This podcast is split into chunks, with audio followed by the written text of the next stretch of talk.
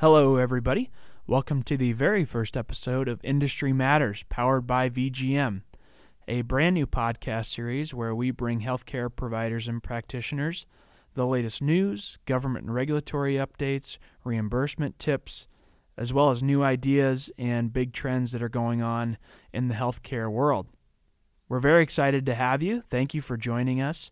Today we have the opportunity of sitting down with VGM and Associates President Clint Geffert as MedTrade wrapped up last week, and we'll be talking 2018 healthcare trends, kind of where we are as as different industries stand, and some new ideas that providers are implementing into their business in order to uh, meet some of the challenging times that face us. We also are going to sit down with John Gallagher, Vice President of VGM Government Relations, to discuss where we stand legislatively in the, the DME and, and CRT worlds. Today's presenting sponsor of Industry Matters is Philips Respironics. You know, sleeping positions get some funny names sometimes, from the log roller to the shooting star to the baby. But thanks to Dreamwear from Philips Respironics, CPAP users can pick the position that works for them. And with three cushion options, including the nasal cushion, gel pillows, and the all new full face, there's a Dreamwear option for everyone. You can learn more about this at www.vgm.com forward slash full face. F U L L F A C E.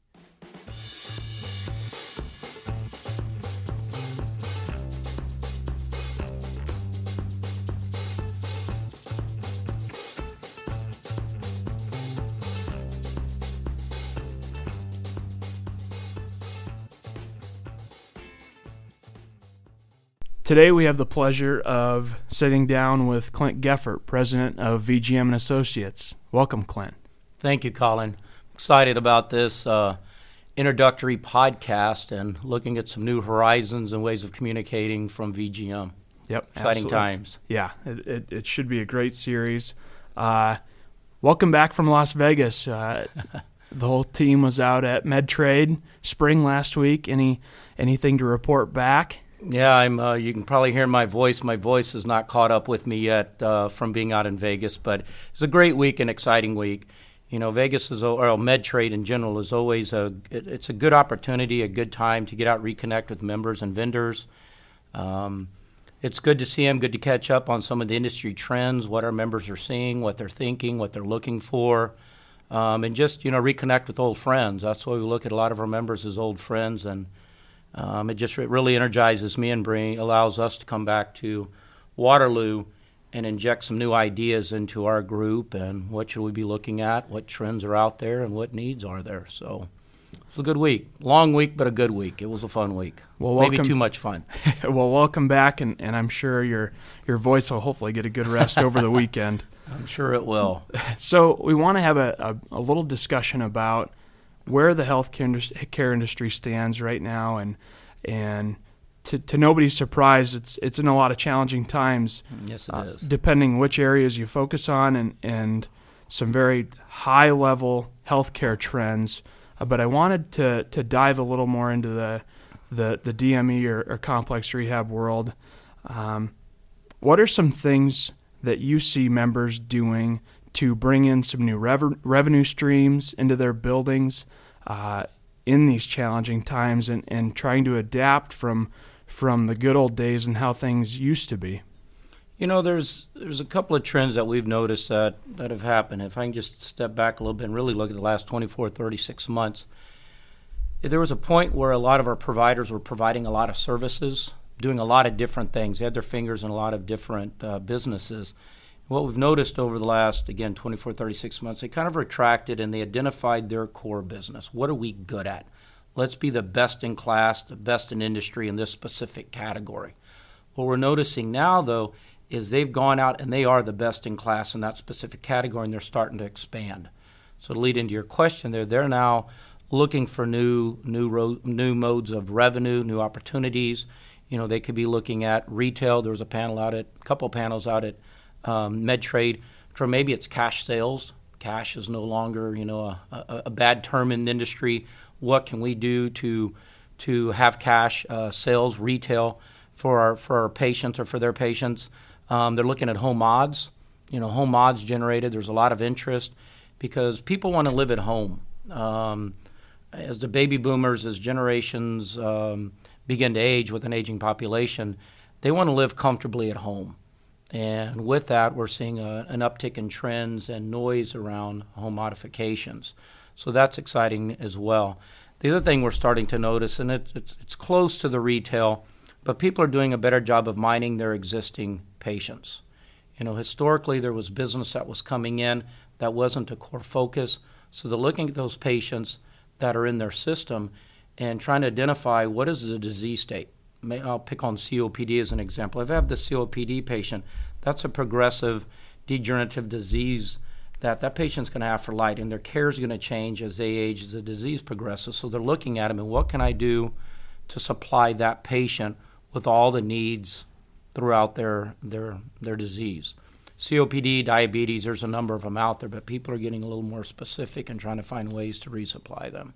Yeah, we, we know that COPD is a, a huge topic of discussion, and one one date one number that I saw was that um, like fifty percent of, of COPD patients said that their their ability to to to work is limited because of their disease state, and a, a big issue healthcare wide as that population grows and ex- and expands.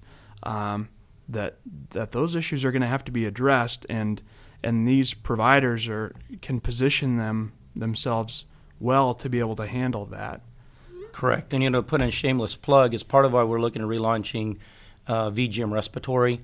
We feel there's a lot of opportunity that we've uh, we've probably missed, but seeing those trends, we're trying to find ways that we can have, um, whether it be educational content, have um, helpful hints, uh, the the products and programs to supply those various disease states. So you'll see a lot more coming out from from Dave Lyman, et cetera, on that respiratory side. And it also falls into the outcomes. You know, we're starting to hear from payers that they're looking for the outcomes. We're going to supply these therapies, these treatments. What is it doing? Or what kind of the outcomes? What are the results? So they're starting to ask questions.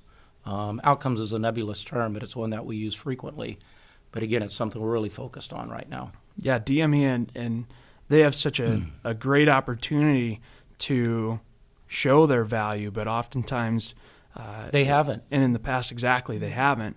So, but, but we're in such a good position to be yes. able to do that, preventing readmissions to the hospital uh, and, and ER visits and, and folks not having to be going into these skilled nursing facilities. So that I you're exactly right. We've we've always provided a care there, but we've never measured it. Yep. You know, I guess, and that's what we're now hearing or trying to take a look at. How do we measure? How do we show the results that we're having on patients to keep them out of the hospital, to help them live a healthier, more active lifestyle. So I'm excited about that piece. It's in a way, it's a shame that we're just now getting there, but you know, we're we're growing, the industry's growing, we're learning, and I have no doubt that we'll have some great great stories to tell on that back end of how we are impacting uh, people's lives positively we'll have to we'll definitely have to sit down with Dave Lyman and, and talk a little bit more about the VGM respiratory. Yeah. And the outcomes is also with our complex rehab with Greg Packer and what he's doing on that side as well. He's a little more ahead of us on the respiratory side, but he's seen some great results and they're looking at some white papers to be pub- published soon on the positive impacts they're having by having a good ATP, the right equipment, etc. Um, we're showing that people are getting back to work more quickly. Um, skin breakdowns not near as bad there's some great stuff that you'll hear a lot more about here soon. Functional mobility assessment from U.S. Rehab is, is really proving to to drive those outcomes and, and kind of set the standard. Uh, mm-hmm. Uh, we'll, we'll, definitely learn a b- little bit more about that uh, later on in the series. One thing that providers are often lost in doing and, and that's one reason we started we wanted to start this podcast is is to have these kinds of discussions a lot of folks you know, there's there's great information all across the board. Uh, whether you're getting it from uh, some of the industry publications or or or, or VGM. Uh, one thing that I really like that we put out is the VGM playbook and gives folks a a one central resource on targeted topics to assess their business and, and think about some new things that they can do and some some industry trends to identify as they make a lot of these decisions. Uh, we released one back a couple of months ago for 2018 that can be accessed at playbook.vgm.com. Uh, and shortly in the next, maybe in the next month or two, we will be having our second playbook released. Any any teasers that you want to share? Looking at the next playbook, you know we we've had such success with the the previous version we released earlier this year. We got some good positive content. People really seem to um, latch onto the content that was there. Our challenge here internally is how do we continue to make it make it better, and that's the feedback that we've taken back from our membership. So you know I think in the next one you're going to see that we'll have a focus on people, processes, and technology. Um, you know, it could be how to maximize investments in talent. It could be along the lines of leading people through change. Our industry is going through a lot of change right now. How do you how do you keep people motivated, engaged to continue to do the best that they can? Um, I think we're going to touch a little bit on maximizing purchases. Um, how can you maximize your savings there? Um, and I think the last thing you'll see a little bit, and I shouldn't say the last thing, the other big thing that I'm excited about in there as well is expanding your business looking at some of the businesses we have. We call them communities, or I re- reference them as communities here. We just touched on it a second ago. As how do you expand? Now I see people looking for new business opportunities. What are those opportunities? Let's get a little deeper to explain and to hopefully lay out a roadmap of a business opportunity that our members may may currently um, they may be in, maybe they're not, maybe they want to diversify into, or maybe they're doing it. Maybe we can give them some helpful hints to to be more efficient, more effective in that particular category. So, uh, more to come on that. You know, there's um, people that are much more experts than I that are helping with this content. So don't don't think it's me coming up with the content here. It would it would not be much of a book or a playbook if it was Clint Geffert writing that. I want to state. So got a good team uh, behind the scenes that are putting it together. and I'm excited about it. Clint certainly is a, a humble guy. Um, Clint, how long have you been in this industry for? Uh, over 20 years. I'm going to really age or date myself there if I start uh, really getting into it. But I, I think I've crossed a 20 year threshold. Yeah. Even though I'd like to think I'm still 25, uh, unfortunately, that's not the case. Well, our listeners might not believe it. Uh, the, the, mind, plenty is... of plenty of knowledge and expertise to bring. well, I appreciate it. It's, it. HME is it's a great industry. You know, keep if, whenever you keep the patient in mind, that's really what drives it for me. You're you're making a difference in someone's lives. Our members provide that. That's why most of our members got into businesses to make a difference for a loved one, for uh, their community, and you know if you always keep that in mind it drives you to want to do the right thing and make good decisions. And from where I sit, what can I do to provide a great service to take care of someone that's at home? How can I help our members to provide that service to them? So yeah, we were we were sitting down with a, a member of Congress this week, and you know, as we laid out just how challenging things are right now, he he sat back and said, "How are you still doing this and and and keeping this business open?" and and the response from one of our members is it's it's for my 25 employees and, and the patients that we serve. That's correct. And and the compassion is is certainly there. Yeah, these are people in communities. You know, you may go to church with, you may be in social clubs, uh, play golf, dominoes, cards, whatnot. So it's people you just want to take care of. Hearts are in the right places, and want to make sure the patients are taken the best care of that, that possibly can be. I think that's a great note to end on. Clint, thank you for your time and uh, appreciate, appreciate and enjoyed this. Yeah, appreciate you you being the the first one willing to step up to the microphone. The guinea pig is what he's alluding to there. That's really what I am. No, thank you for the opportunity. I'm excited about these podcasts and uh, more to come. Look forward to it. Thank you, Clint. Thank you. We will wrap things up today with a little bit of legislative policy talk with VGM Vice President of Government Relations, John Gallagher. John, welcome. Well, thank you, Colin. We'll get right into it. Uh, with the news last week or, or, the week before that HR 4229, the big uh, DME bill that would revert rates back uh, in the non competitive bid areas, we, we saw that that didn't make it into the big omnibus spending bill. Um, any thoughts to share with, with our listeners on it? Well, obviously, Colin, that was very disappointing. Uh, we worked very hard on that. Our champions in the House, uh, Representative uh, Cathy McMorris Rodgers, better known as CMR, worked it very, very hard. Uh, we were successful in, in both Energy and Commerce and Ways and Means Committee. Uh, we were able to get some support in the Senate. Unfortunately, um, at 10,000 feet, things took over. Not much health care was done at all. Uh, the, the, reason for that was that everything was pulled back into what they call the four corners. Uh, once it was uh, passed out of committees uh, in the House uh, for the appropriators, sent to what would be the four corners, the, the leaders of the House and Senate. Uh, that would be Schumer and, and McConnell from Kentucky, Schumer from New York, the Democrat, McConnell, the Republican, and then the House Speaker Ryan, the Republican, and Nancy Pelosi, the Democrat. Uh, if any one of those four would decline or, or have a concern, then it was pulled. Mostly healthcare was pulled be, uh, because of Pelosi and, and uh, Schumer, uh, just concern on their part that it would be uh, adverse to the ACA.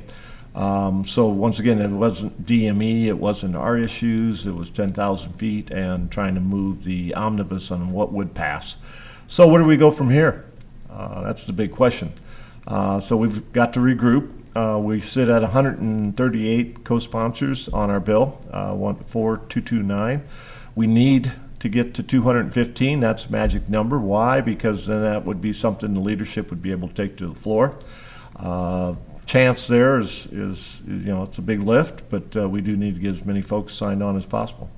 Yeah, I think that's an important note that just because 4229 didn't make it in this big spending bill, uh, that it's that it's not dead. Is that pretty? Is that safe to say? Absolutely. And in talking with CMR and Megan Perez on her staff, it is not dead, and they they continue to want to push it with leadership. So once again, we're, we're sitting at uh, 138. We need roughly 70 more co-sponsors or so. Uh, I would suspect over the recess that we're on right now, uh, we've got four or five uh, additional co-sponsors. I was out uh, with some folks uh, last week, and we were able to get two out of Arizona that would likely sign on to 42229. I know other folks are doing the same thing. So if we come back after the recess here in another week and we're sitting at about uh, 250 or 150, I'm sorry, which would be great. Uh, we want to push for 60, 70 more. Uh, that's where we've got to reach out to a lot of our membership to get that done. Once again, that sends a strong message both to leadership but also to rank and file and says, hey, this is an issue that's got to be addressed. There will be some must pass legislation. Unfortunately, it'll be late uh, in the year. And so, what we've got uh, to do is regroup with our, our uh, champions. We got to look at other avenues or other things that can get done. For those that don't know, there was some, some language in a briefing that uh, essentially declared congressional intent for CMS and the Office of Management and Budget to release the interim final rule which would provide a lot of relief to those non competitively bid areas uh, as well. Can you go into why that is important, even though it wasn't in the bill, why it still matters, and, and how that helps industry policy stakeholders uh, go forward on this? While we would have preferred the language be in the statutory portion of, of the omnibus bill, it was in the report language. And so what does that mean? Uh, obviously, statutory would make it law, uh, which would would be much uh, better for our, our, issues. However, in the report language, what that does say is the intent of Congress. What it was the intent of Congress as they did the report language for the omnibus. Uh, and it, it's a uh, bellwether, if you will, or a tolling of the bells for CMS that they want this done. Uh, and they want that IFR released. And we believe and uh, we hope based on uh, conversations we've had with CMS and Dr. Price before that, is that the IFR would do much of what we hope uh, with the 50 50 blend, revert back, push back on the introduction of next round of competitive bidding, uh, and also address the uh, double dip on oxygen for non CBA areas. Much similar to HR 4229. Uh, and so what that would mean is now we get to be able to push back uh, both CMS and OMB. OMB being the Office of Management and Budget. And it's kind of, we're being told it's held up at OMB, but OMB is telling us no, it's back at CMS, and so they're pointing fingers at it, each other. Uh, what we need to do is regroup with our champions, sit down with both OMB and CMS, and say, okay, where is the IFR, and how do we get it released? Well, thank you for the update, John. Uh, where can some folks catch you? I know we had MedTrade last week. It's, we sat down with Clint, and it sounded like that was a, a good week. Uh, where can people catch you next? Well, we're going to try to regroup with our champions, and so we'll be able to circle back. Uh, we're looking at mid-April out in Utah for the UT Med uh, State Association meeting. Right after that will be MAMES uh, for the Midwest, uh, and then into MAHA for Michigan. Uh, and it goes right into the Great Lakes right after that, and, and so on. So uh, we've got a full schedule of state association meetings, but more importantly, having folks not wait for that, but to get with their members of Congress, make sure they're signed on to 4229 uh, and push for the release on the IFR. Thank you for your time today, John, and uh, safe travels. Thanks, Colin. That will wrap up our first episode of Industry Matters. We appreciate you joining us today, and be sure and tune in next week when we sit down with Ty Bello of Team at Work to discuss some new sales tips and techniques that you can introduce into your business. Be sure and subscribe to our podcasts, uh, whichever way that you listen.